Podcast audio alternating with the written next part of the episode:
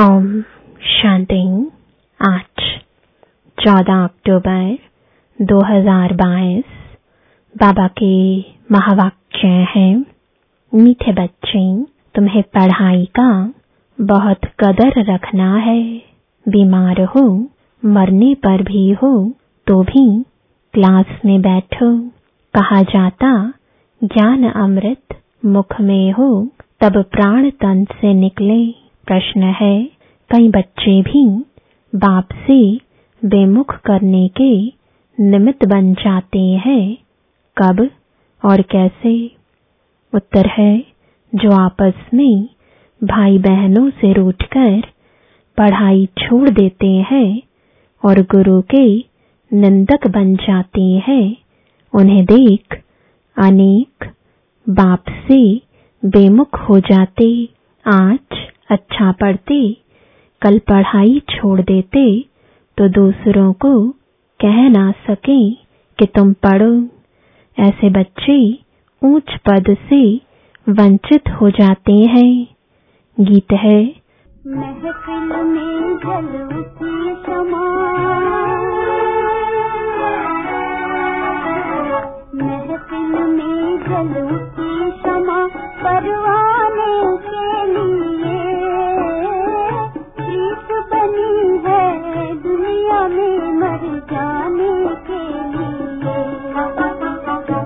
ओम शांति।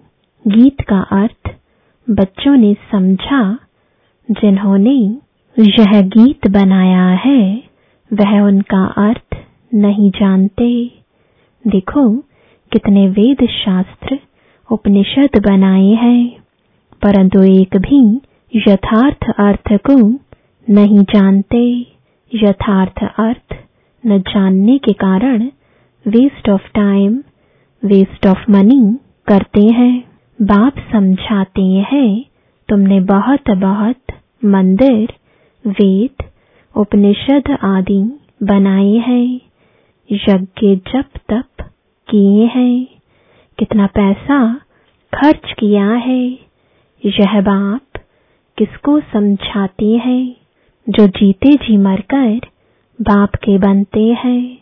तो तुम बाप के बने हो तो गोया जीते जी मरे हुए हो। तो अब बाप के साथ चलने की तैयारी करनी है। यह नहीं कि वहाँ तुम्हारी कोई बर्थडे या बरसी आदि मनाएँगे। यहाँ गांधी की कितने धूमधाम से मनाते हैं। ऐसे नहीं कि शिव बाबा ज्ञान देकर चला जाएगा तो फिर तुम सतयुग में उनकी जयंती मनाएँगे। नहीं, आधा कल्प जो भी शरीर छोड़ेंगे तो उनकी बरसी क्रियाक्रम नहीं करेंगे। गौदान करना, पितरों को खिलाना आदि नहीं होगा, क्योंकि दान किया जाता है कि दूसरे जन्म में मिले। सतयुग में तुम इस समय की प्रालब्ध खाते हो। तो भक्ति की, रसम रिवाज और ज्ञान की रसम रिवाज में अंतर है। जो भी विशाल बुद्धि वाले हैं, वह इन बातों को समझेंगे और जो कल्प पहले विशाल बुद्धि बने होंगे, वही अब बनेंगे, क्योंकि फिर से वही पाठ बजाना है। गीत सुना, चारों तरफ़ लगाए फेरे, फिर भी हरदम दूर रहे। बाप कहते हैं, तुमने भक्ति मार्ग में कितना माथा मारा है, फिर भी मुझसे मिल ना सके, क्योंकि जब मैं आऊँ, तब तो मुझे मिल सको। मैं आता ही हूँ कल्प कल्प संगम युग पर। लोग कह देते हैं कि परमात्मा युगे युगे आता है। फिर कहते हैं, परमात्मा के चौबीस अवतार है। तो यह रोंग है ना? मुझे बुलाते हैं कि पतित पावन आओ, आकर पतितों को पावन बनाओ।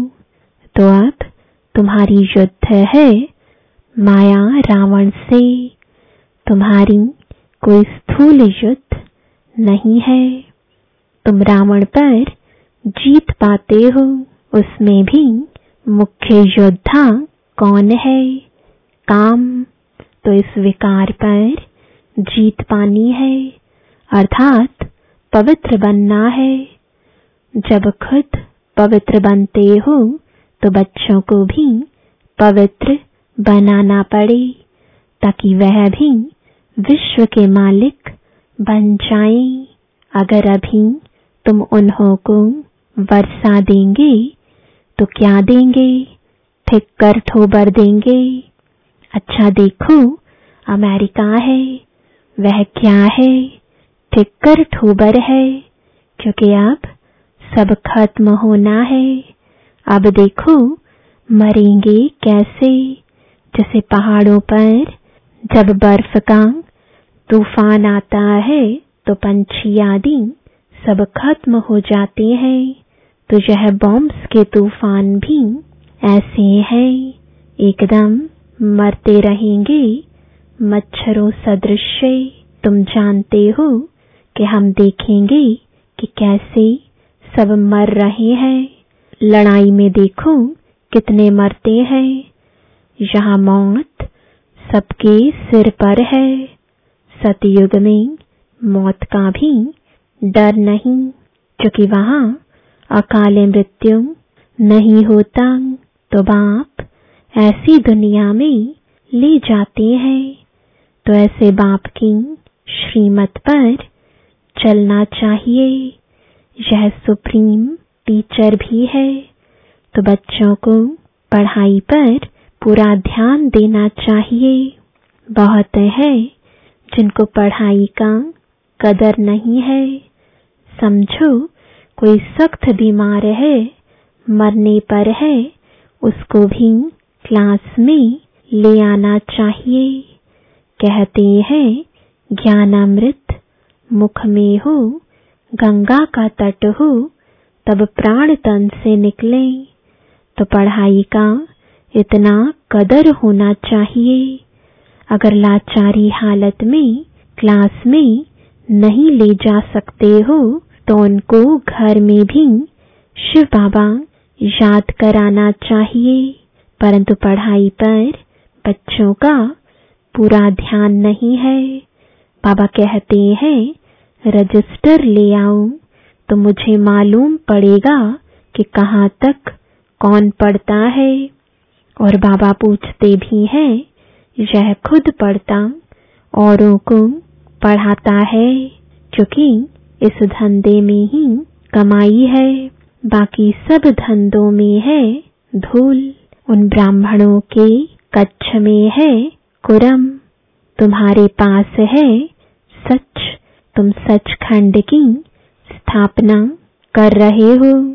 तुम्हारे ऊपर बड़ी जिम्मेवारी है। इसलिए खबरदारी रखनी है। मेहनत है पढ़ना और पढ़ाना है। ऐसे नहीं, सिर्फ़ पढ़ना है।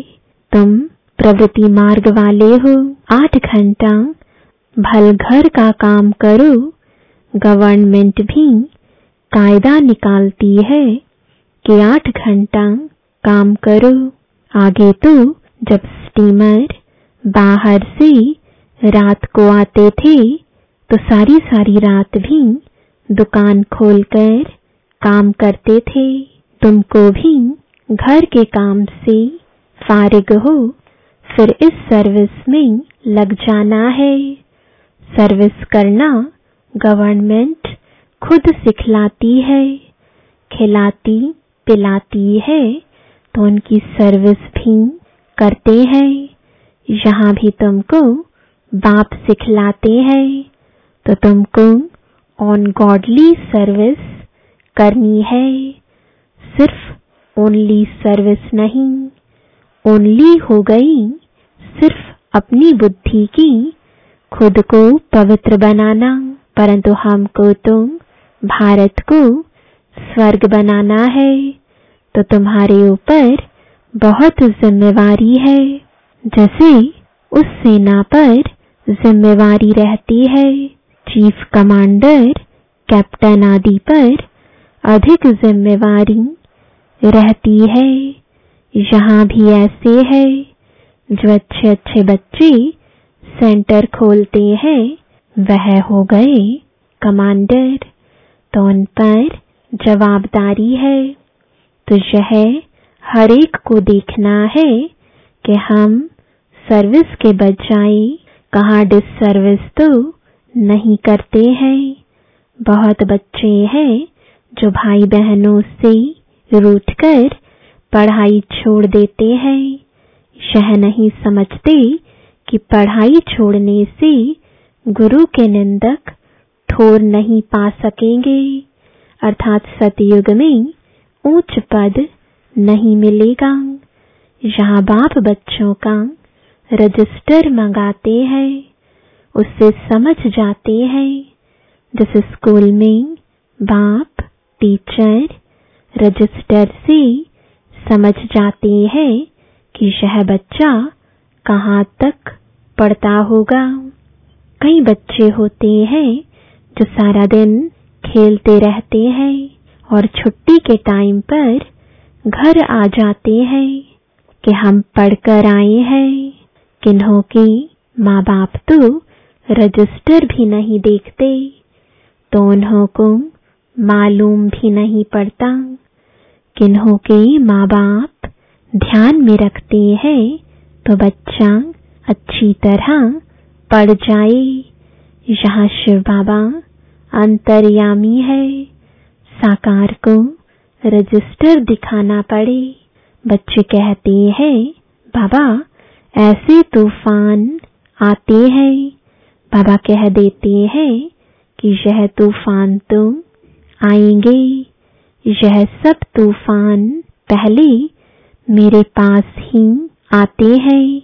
क्योंकि जब तक इनको अनुभव ना हो तो बच्चों को कैसे समझा सके? अच्छा तुमको माया ने सारी रात हैरान किया।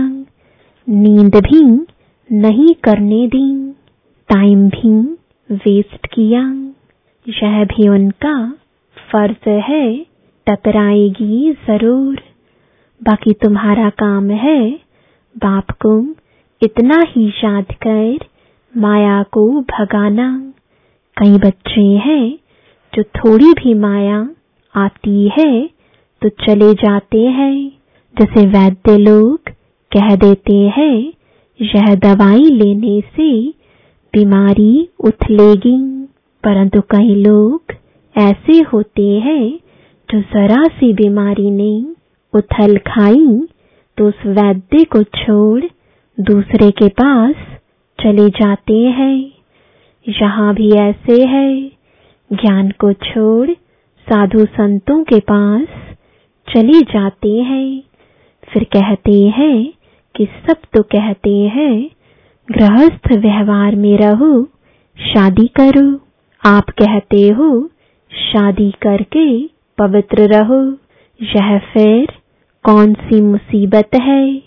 अरे, तुम कहते हो हमको गृहस्थ व्यवहार में रहे, राजा जनक के मुआफिक, जीवन मुक्ति चाहिए तो फिर प्रवृत्ति में पवित्र रहना पड़े। कई फिर कह देते, बात तो ठीक है, बाकी मंजिल ऊँची है। ऐसा कहे, डर जाते हैं, ऊंच तुम जाना ही है ना। दिलवाड़ा मंदिर में भी है कि नीचे तपस्या कर रहे हैं। ऊपर में उनकी प्रालब्ध स्वर्ग है। तो ऊंच मंजिल तो है ही। कहते हैं ना कि चढ़े तो चाखे प्रेम रस यानी बैकुंठ रस गिरे तो चकना चूर इसलिए बड़ी सावधानी से चलना पड़ता है।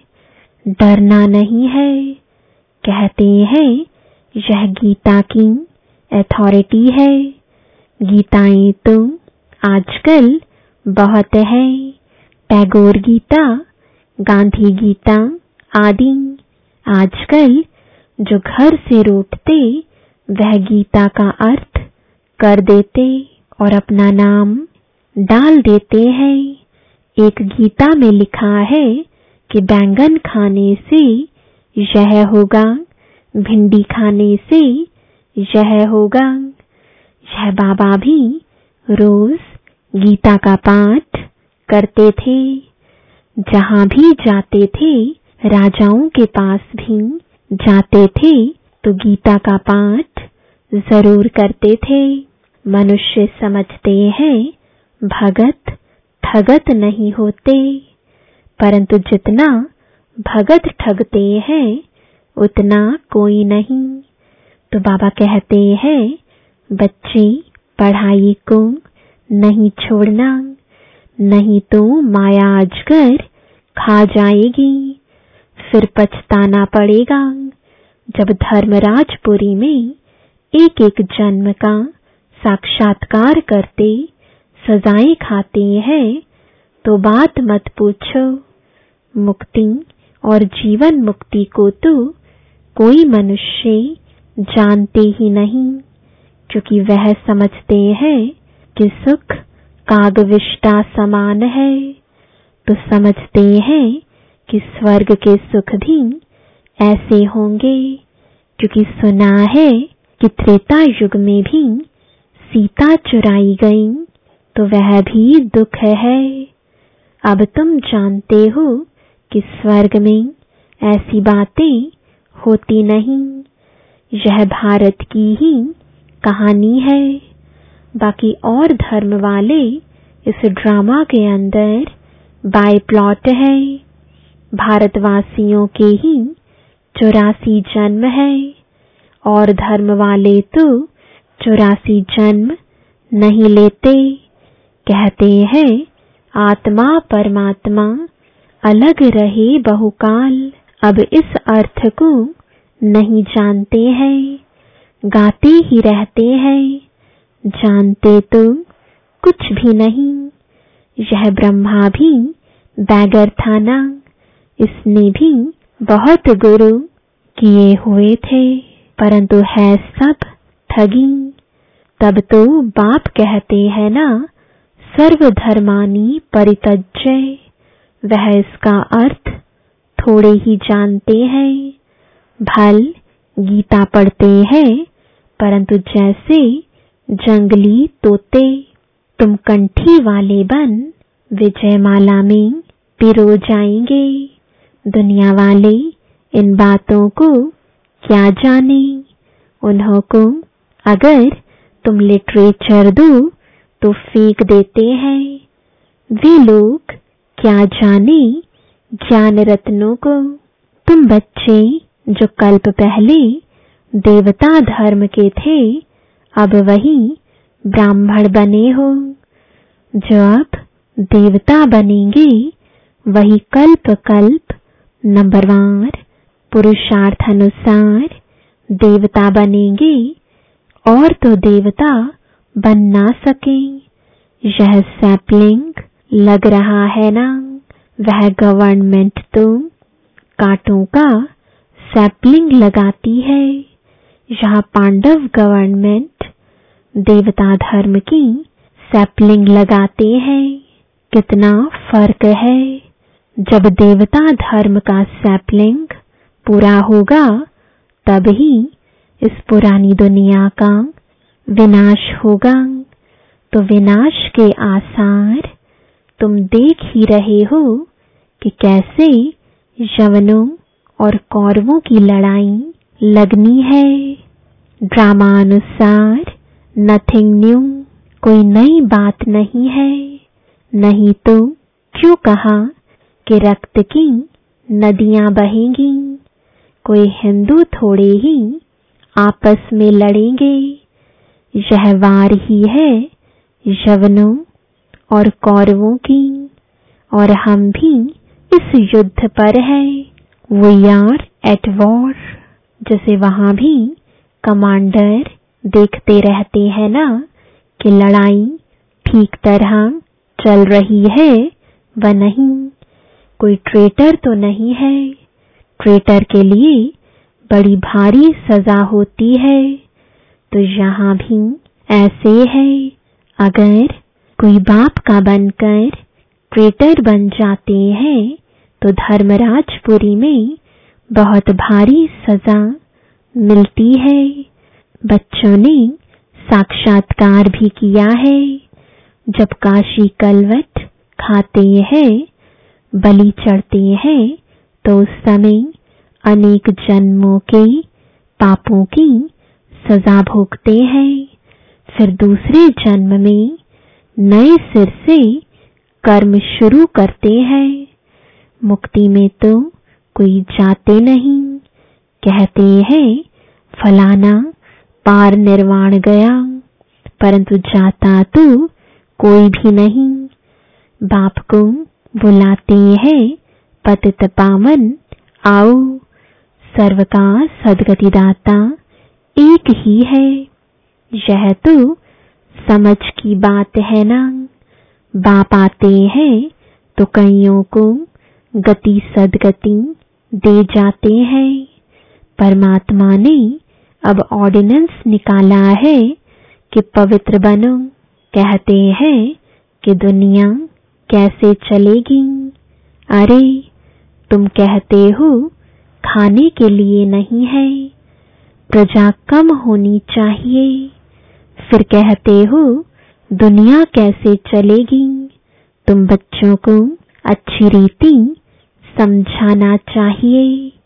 अच्छा मीठे मीठे सिकिलदे बच्चों प्रति मात पिता बाप दादा का याद प्यार और गुड मॉर्निंग रूहानी बाप की, रूहानी बच्चों को नमस्ते। रूहानी बच्चों की, रूहानी बाप दादा को गुड मॉर्निंग और नमस्ते। धारणा के लिए मुख्य सार है, पहला, घर का काम करते भी समय निकाल, रूहानी सेवा ज़रूर करनी है। अपने को सर्विस बढ़ाने का जिम्मेवार समझना है। डिसर्विस नहीं करनी है। दूसरा, पढ़ाने वाला स्वयं सुप्रीम टीचर है। इसलिए पढ़ाई का बहुत बहुत कदर रखना है। किसी भी हालत में पढ़ाई मिस नहीं करनी है। वरदान है एकाग्रता के अभ्यास द्वारा मन बुद्धि को अनुभवों की सीट पर सेट करने वाले निर्विघ्न भव एकाग्रता की शक्ति सहज ही निर्विघ्न बना देती है।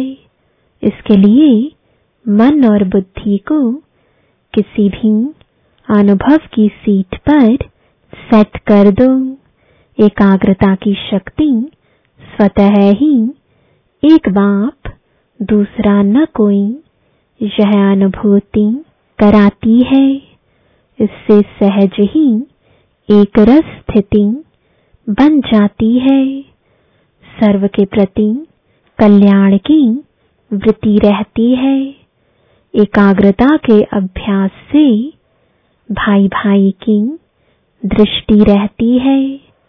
उसे कभी भी कोई कमज़ोर संस्कार, कोई आत्मा व प्रकृति किसी भी प्रकार की रॉयल माया अपसेट नहीं कर सकती। स्लोगन है सेकंड में विस्तार को सार में समाने का अभ्यास ही अंतिम सर्टिफिकेट दिलाएगा। ओम, शांति।